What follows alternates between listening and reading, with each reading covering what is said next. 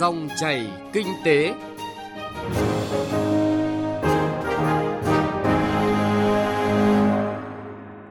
Xin kính chào quý vị và các bạn. Mời quý vị và các bạn cùng theo dõi chương trình Dòng chảy kinh tế thứ hai ngày 20 tháng 1 năm 2020. Trong 20 phút của chương trình, chúng tôi sẽ chuyển tới quý vị những nội dung chính sau. Tìm giải pháp chống lợi dụng thương mại điện tử để buôn lậu gian lận thương mại và hàng giả. Tăng cường quản lý điều hành bình ổn giá trong dịp Tết 2020. Cà phê doanh nhân với ghi nhận Tết sớm trên công trường, một nét văn hóa trong doanh nghiệp qua cuộc trò chuyện của biên tập viên Nguyên Long với ông Đặng Phan Tường, Chủ tịch Hội đồng thành viên Tổng công ty truyền tải điện quốc gia. Bây giờ mời quý vị và các bạn cùng nghe một số thông tin kinh tế đáng chú ý.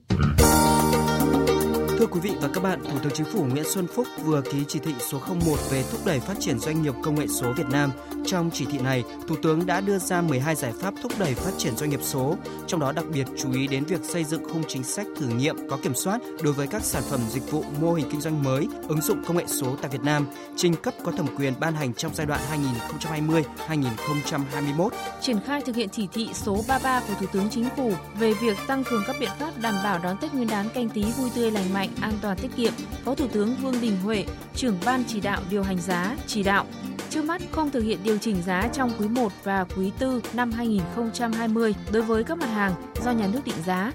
Đồng thời, đẩy mạnh thực hiện mô hình chương trình bình ổn thị trường Tết, chương trình kết nối cung cầu hiệu quả tại một số địa phương, chú trọng các địa bàn lớn và đảm bảo lượng cung hàng hóa, dịch vụ đáp ứng nhu cầu người dân, nhất là các khu vực vùng sâu, vùng xa, các khu công nghiệp, khu chế xuất, nơi tập trung nhiều người dân lao động. Là kênh huy động vốn thay thế phụ thuộc vào tín dụng ngân hàng, thị trường trái phiếu doanh nghiệp những năm trở lại đây tăng trưởng mạnh, đặc biệt từ sau quyết định siết chặt vốn từ các ngân hàng thương mại, huy động qua trái phiếu tăng trưởng đáng kể trong năm 2019. Chính vì vậy, không chỉ cảnh báo Bộ Tài chính vừa mạnh tay siết chặt huy động vốn kênh trái phiếu doanh nghiệp. Theo ông Cao Anh Tuấn, Tổng cục trưởng Tổng cục Thuế, để hoàn thành nhiệm vụ thu ngân sách năm 2020, Tổng cục Thuế sẽ hoàn thành việc phân bổ dự toán, báo cáo Bộ Tài chính giao chỉ tiêu phấn đấu cho các địa phương thực hiện trước Tết Nguyên đán. Trong đó, khu vực ngoài quốc doanh tăng 13,6%, đầu tư nước ngoài tăng 8,5%, doanh nghiệp nhà nước tăng 7,8%.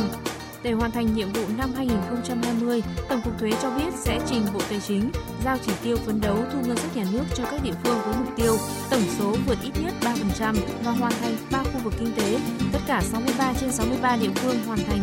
100% dự toán, phấn đấu tối thiểu 55 trên 63 địa phương hoàn thành tổng thu trừ đất.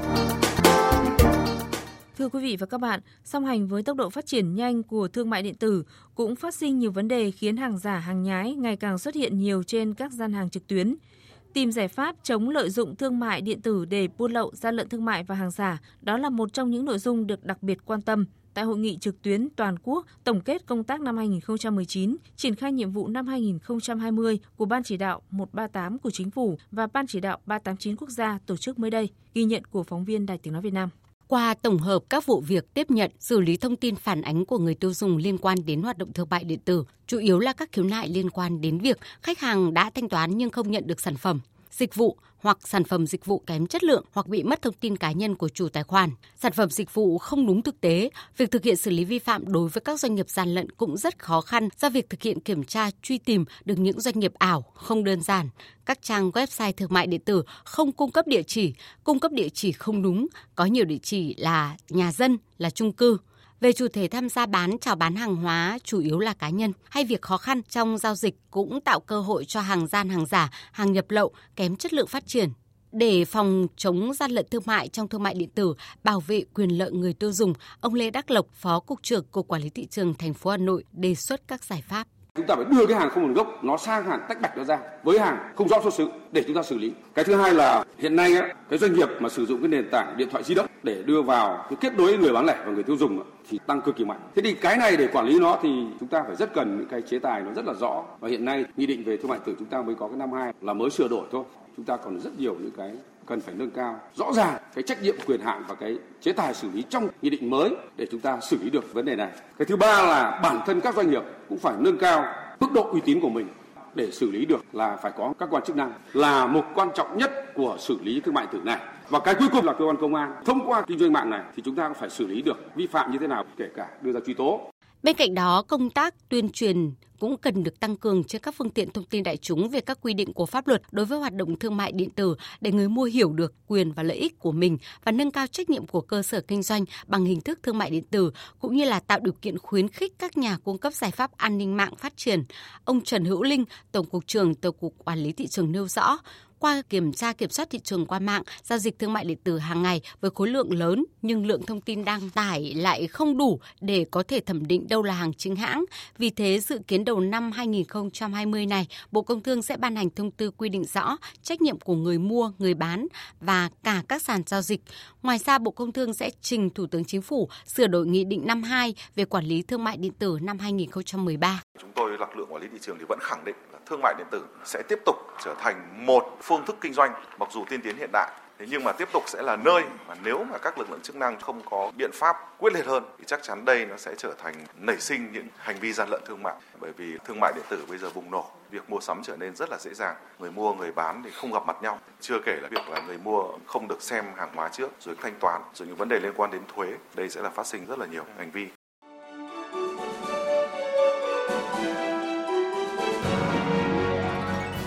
Dòng chảy kinh tế, dòng chảy cuộc sống.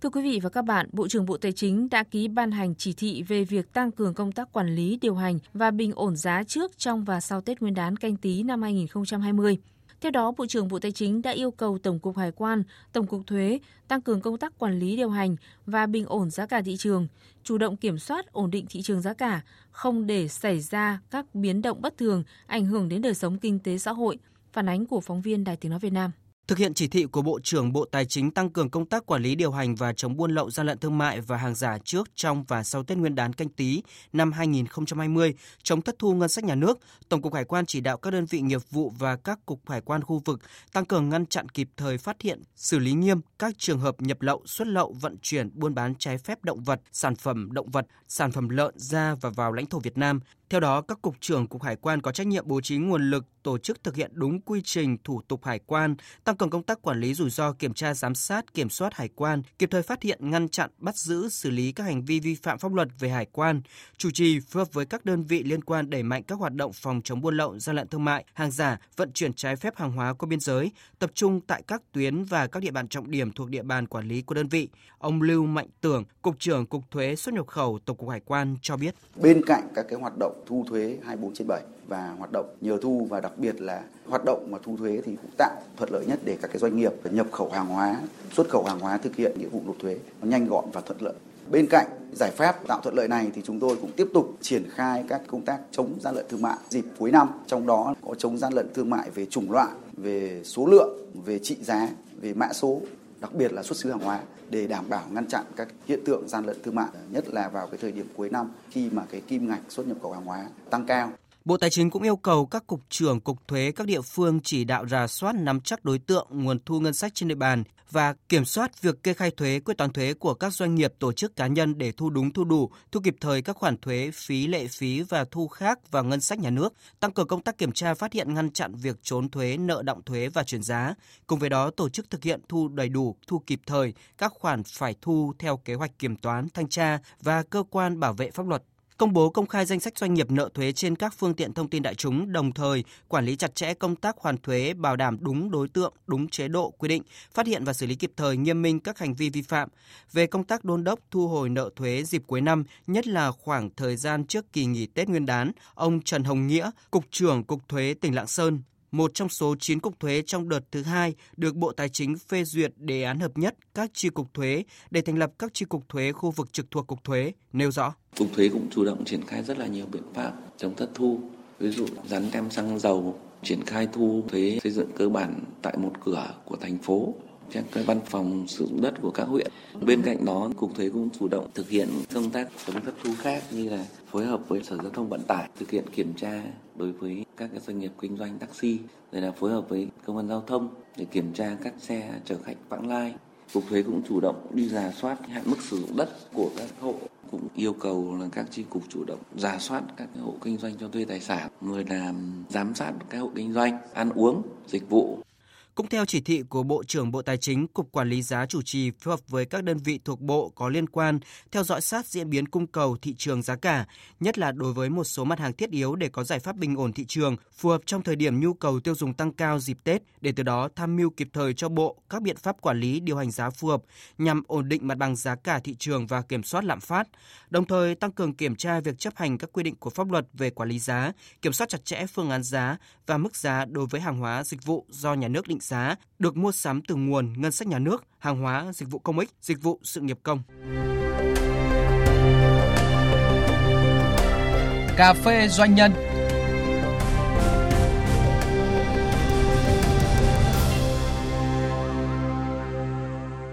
Thưa quý vị và các bạn, hôm nay đã là 26 âm lịch, thời gian chuyển giao giữa năm cũ sang năm mới, canh tí chỉ còn đếm ngược. Những ngày này, người lao động trên khắp mọi miền Tổ quốc đang gói ghém hoàn tất công việc của mình để chuẩn bị sắm sang nhà cửa vui xuân đón Tết. Thế nhưng, với những ngành nghề đặc thù, không ít người lao động vẫn đang trên công trường. Mỗi ngày như mọi ngày, chu toàn công việc, ngày Tết càng phải cẩn trọng và tăng cường ứng trực nhiều hơn, đó là những cán bộ công nhân viên làm công tác quản lý, vận hành hệ thống truyền tài điện quốc gia, những người lao động trên công trường xây dựng công trình quan trọng liên quan đến an ninh quốc gia, đường dây 500 kV mạch 3, Vũng Áng, Quảng Trạch, dốc sỏi, Pleiku 2 đang căng mình làm việc xuyên Tết, nỗ lực đưa công trình hoàn thành đúng tiến độ, góp phần quan trọng trong việc đảm bảo điện cho đất nước trong năm 2020 này ghi nhận, động viên cũng là kiểm tra, nhắc nhớ nhiệm vụ, trọng trách của người lao động. Đó là chia sẻ của ông Đặng Phan Tường, Chủ tịch Hội đồng thành viên Tổng công ty truyền tải điện quốc gia với phóng viên Nguyên Long. Trước thời khắc Tổng công ty tổ chức đón xuân canh tí trên công trường đường dây 500 kV mạch 3 Vũng Áng, Quảng Trạch, Dốc Sỏi, Pleiku 2 tại huyện Lệ Thủy, tỉnh Quảng Bình, nơi có đại diện cho cán bộ nhân viên truyền tải điện là truyền tải điện Quảng Bình, và các đơn vị thi công xây dựng công trình đường dây 500 kV mạch 3 quan trọng này. Tết sớm trên công trường cũng là một nét văn hóa đẹp của Tổng công ty truyền tải điện quốc gia. Xin mời quý vị và các bạn cùng nghe. Thưa ông là lãnh đạo của một doanh nghiệp nhà nước nhưng mà đã nhiều năm nay, ông và đội ngũ lãnh đạo chủ chốt của ờ, Tổng công ty truyền tải điện quốc gia đã luôn dành thời gian đi tuyến và đến với công nhân, cũng như là các cái công trường thi công, các cái công trình truyền tải điện À, vào những cái ngày giáp Tết Nguyên đán và còn tổ chức đón Tết sớm cho người lao động trên công trường như là một nét đẹp văn hóa của doanh nghiệp. Vậy xin ông có thể cho biết lý do cũng như là ý nghĩa của hoạt động này. Cán bộ công nhân viên ờ, làm công tác truyền tải điện thì cũng có cái đặc điểm riêng, tức là anh em, nhất là kỹ sư công nhân trực tiếp ở các ờ, đội trạm đều phải ở tập trung, xa nhà. Nhưng mà trong khi đó thì những cái dịp lễ Tết chúng tôi lại phải tăng cường cái lực lượng trực Tết chính vì thế nên rất nhiều cán bộ công nhân viên truyền tải điện là không được ăn Tết ở nhà ờ, xa gia đình nên là lãnh đạo ờ, các cấp trong tổng ty truyền tải điện quốc gia là hàng năm cứ gần đến cái dịp Tết Nguyên đán là đi các đội trạm rồi các công trường để mà thăm hỏi ờ, động viên cán bộ nhân viên nhất là đối với lực lượng mà phải trực Tết và không được ăn Tết cùng gia đình. Cái đặc điểm của truyền tải điện là càng ngày lễ, càng ngày Tết, càng những cái dịp quan trọng lại càng phải tập trung cao. Cái đội ngũ công nhân của chúng tôi là luôn luôn có khoảng một phần ba cái số lượng đấy là luôn luôn phải trực ở trên tuyến, kể cả đêm, kể cả trong rừng, đấy bất cứ lúc nào kể cả trong dịp Tết là luôn luôn túc trực để đảm bảo truyền tải điện an toàn liên tục. Thế và như thế thì chúng tôi cũng đã tổ chức đi với anh em và càng đi đấy cứ qua từng năm thì càng hiểu anh em hơn. Ờ, tôi thì ờ, năm nào cũng đi, cứ đến ờ, dịp gần Tết là đi thăm anh em. Thì mỗi một năm đều có những cảm xúc riêng. Đến gặp anh em thì cũng là vừa là thể hiện cái tình cảm và đồng thời là cũng là tìm hiểu tâm tư, nguyện vọng của cán bộ, công nhân viên, của người lao động. Nhưng mà cái việc này thì cũng đã thành một cái nét văn hóa của tổng ty truyền tải điện quốc gia.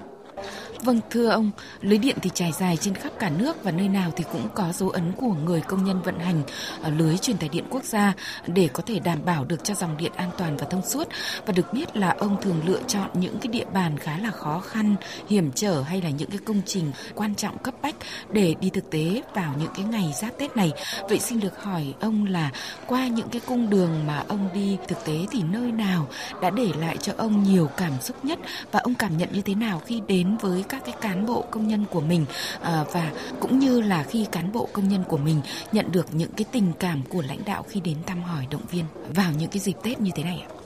Tôi thì mỗi một năm đi thì đều có những cái ấn tượng riêng, có những cảm xúc riêng. Nhiều anh em cũng rất là trẻ mà người ta cũng phải ờ, sống xa gia đình. Có những năm thì tôi đi tới các cái đội rồi các cái trạm ở biên giới Việt Nam ờ, Campuchia. Có những năm như năm nay thì ờ, tôi lên công trường tức là đối với các cái dự án quan trọng ờ, trọng điểm cấp bách của tổng công ty thì thường các cái lực lượng tham gia dự án thì đều phải làm việc trong cái dịp Tết tức là không không nghỉ Tết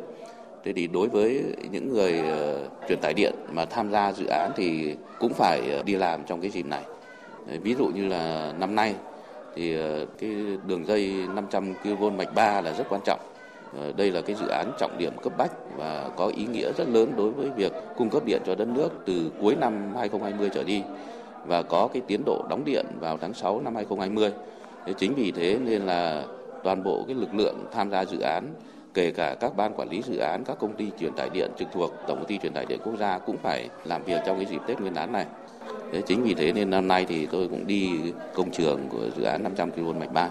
cảm nhận của ông như thế nào khi mà đến thực tế trên các cái công trường cũng như là gặp gỡ người lao động của mình trong cái khoảng thời gian gần Tết Nguyên đán như thế này ạ? Những lần đi thế này thì qua mỗi một lần đi thì tôi cảm nhận là anh em rất là phấn khởi và mình đến, lãnh đạo tổng công ty đến thì anh em phấn khởi hơn và người ta làm việc tốt hơn người ta thấy lãnh đạo, từ cái lãnh đạo cao nhất của tổng công ty, rồi lãnh đạo của công ty và quan tâm tinh thần làm việc về năng suất lao động sẽ lên À, vâng, cụ thể thì ở việc chăm lo Tết cho người lao động được NPT quan tâm như thế nào thưa ông? Thì chúng tôi cũng ờ, rất muốn quan tâm đến ờ, cán bộ công nhân viên. Thế tuy nhiên là doanh nghiệp nhà nước nên là phải thực hiện đúng các cái quy định của nhà nước. Thì cái việc mà tăng cái thu nhập rồi là thêm cho đội ngũ cán bộ công nhân viên làm trong cái dịp Tết Nguyên đán thì cũng không được nhiều cũng theo đúng quy định của nhà nước thôi. Tuy nhiên là đối với cán bộ công nhân viên truyền tải điện thì coi đây là cái trách nhiệm, là nghĩa vụ của mình ờ, nên là cái việc mà thêm cái cái kinh phí cho, trong những cái thời gian làm Tết thì cũng không phải là vấn đề lớn lắm. Cái lãnh đạo tổng công ty mà đã dành thời gian đi công trường để ờ, thăm anh em thì anh em rất là phấn khởi và anh em đều coi đây là cái nhiệm vụ của mình và thực hiện công việc với tất cả cái sự trách nhiệm, cái tận tâm của mình. Thì cũng ờ, thay mặt lãnh đạo tổng công ty, tôi cũng chúc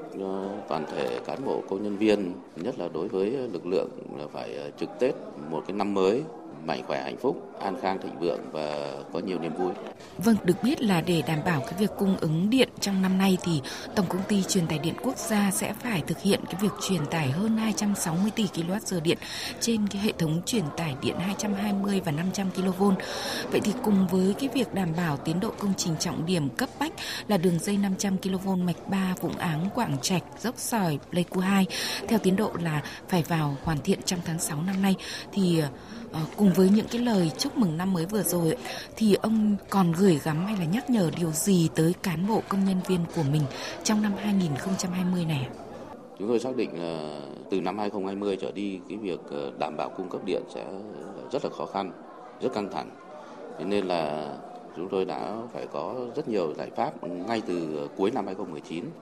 Tức là cái việc đầu tiên là phải tập trung cao độ để đảm bảo vận hành an toàn cái hệ thống truyền tải điện quốc gia, hạn chế tối đa cái sự cố xảy ra. Và nhất là không được để xảy ra sự cố chủ quan, sự cố lớn mà ảnh hưởng đến việc cung cấp điện. Và khi đã có sự cố xảy ra thì phải tập trung giải quyết rất là nhanh, rút ngắn tối đa cái thời gian xử lý sự cố. Và chúng tôi cũng ờ, yêu cầu các đơn vị trong toàn tổng công ty phải ờ, kịp thời ứng phó với các cái hiện tượng thời tiết thiên tai bão lũ xảy ra trong năm 2020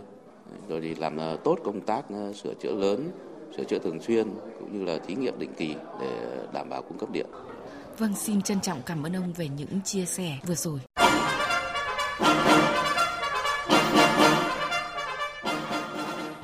Thưa quý vị và các bạn, câu chuyện cà phê doanh nhân với chủ đề Tết sớm trên công trường, một nét văn hóa trong doanh nghiệp của biên tập viên Nguyên Long đã kết thúc chương trình Dòng chảy kinh tế hôm nay của Đài Tiếng Nói Việt Nam. Chương trình do biên tập viên Phạm Hạnh cùng nhóm phóng viên kinh tế thực hiện. Xin cảm ơn quý vị thính giả đã quan tâm theo dõi.